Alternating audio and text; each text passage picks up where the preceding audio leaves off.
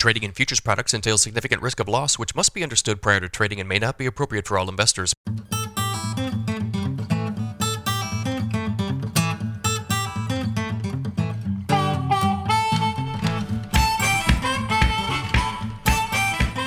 Good morning, everybody. We've got a lower trade in the grain markets on Thursday. It is 5:56 a.m. Central Time as I speak here. May corn futures down 7 cents at $7.50 3/4. December corn down 2 at $6.70 1/4. May soybeans down 10 cents at $17.08 3/4. November beans down 10 at $14.98. May Chicago wheat down 9 at $10.96 3/4. May Kansas City wheat down 9 1/4 at $11.02 last trade. May Kansas City wheat down 5 at $10.84 1/4. If you guys are listening on the podcast, as always, appreciate it, guys. Leave me a rating, leave me a review if you have not already. If you are watching on YouTube, make sure you hit that subscribe button. I think we're almost up to 4,500 subscribers. My goal is to get to 5,000, so help me out there. If you need some additional assistance from me, guys, go to my website. It is www.standardgrain.com. Go to that website, check out my premium subscription service. I send my customers a ton of information every single business day. Morning email, grain marketing recommendations, weather info, subscriber-only videos. I did a subscriber-only video yesterday regarding crop insurance and grain marketing. So most of you guys have made your crop insurance decisions now, and I've had a lot of questions from customers regarding how does this play into grain marketing? Where is my crop insurance floor? How exactly does this work? I had my friend Chris Barron from AgV Solutions come on, showed us a very simple way to kind of figure this whole deal out. So if you guys are interested in that sort of content, give that premium deal a shot, guys. It's $50 a month. You can cancel it at any time. No other fee, no other obligation. U.S. farm groups are urging USDA to allow the planting of CRP acreage.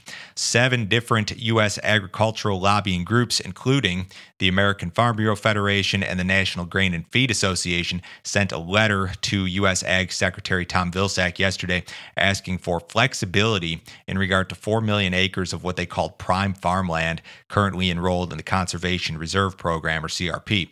This was a quote. It remains unclear whether Ukrainian farmers will be able to safely plant crops this spring. Time is of the essence. The planting window in the United States has already opened.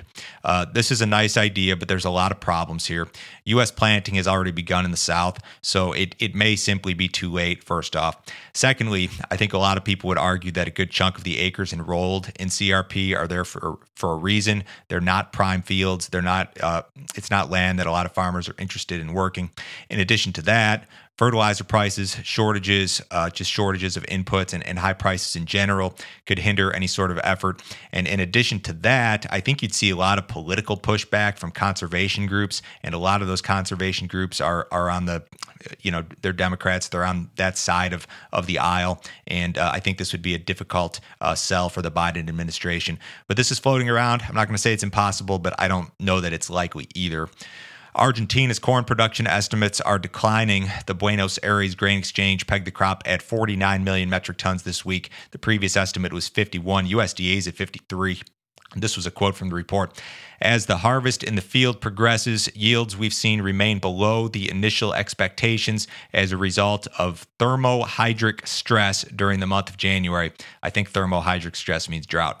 The exchange left its soybean production estimate unchanged at 42 million. USDA's at 43.5. Some of the later planted crops in Argentina may fare a little bit better.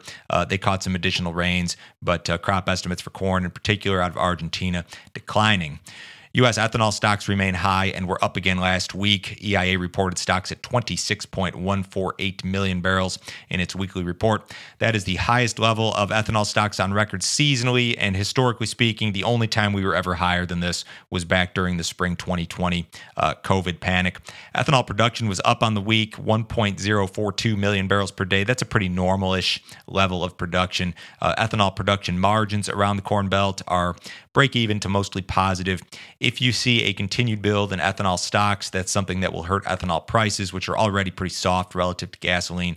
That would hurt production margins. That doesn't mean that the grind has to slow. Ethanol producers will continue to grind corn even at slightly negative margins, but certainly something to keep an eye on. The U.S. and its allies will announce new sanctions on Russia today. I think some of this stuff has already come across the wires, so I may be slightly behind here. Jake Sullivan said this yesterday. Biden will join our partners in imposing further sanctions on Russia and tightening the existing sanctions to crack down on evasion and to ensure robust enforcement. The sanctions are likely to target Russian oligarchs, some additional Russian entities. Biden is also slated to announce a joint action on enhancing European energy security. An attempt to reduce European reliance on Russian natural gas will also be made. The president may also unveil some further U.S. humanitarian contributions to Ukraine. Crude oil prices remain really strong, off a little bit here this morning, but the nearby May 22 WTI contract peaked above 116 overnight and has since set back. The contract traded as low as 92.20 per barrel just last week, so we've seen a phenomenal rally here just in the last 5 or 6 trading days. Exports of crude from Russia and Kazakhstan could slow following a storm that damaged a major pipeline. There's still concerns, of course, regarding Russian sanctions just in general.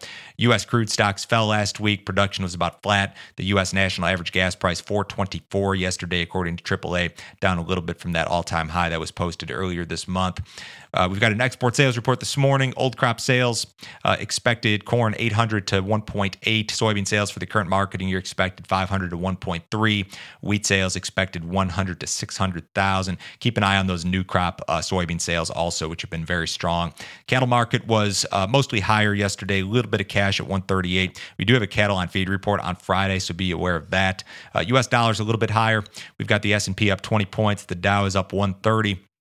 Bonds are off sharply and have been under a lot of pressure here.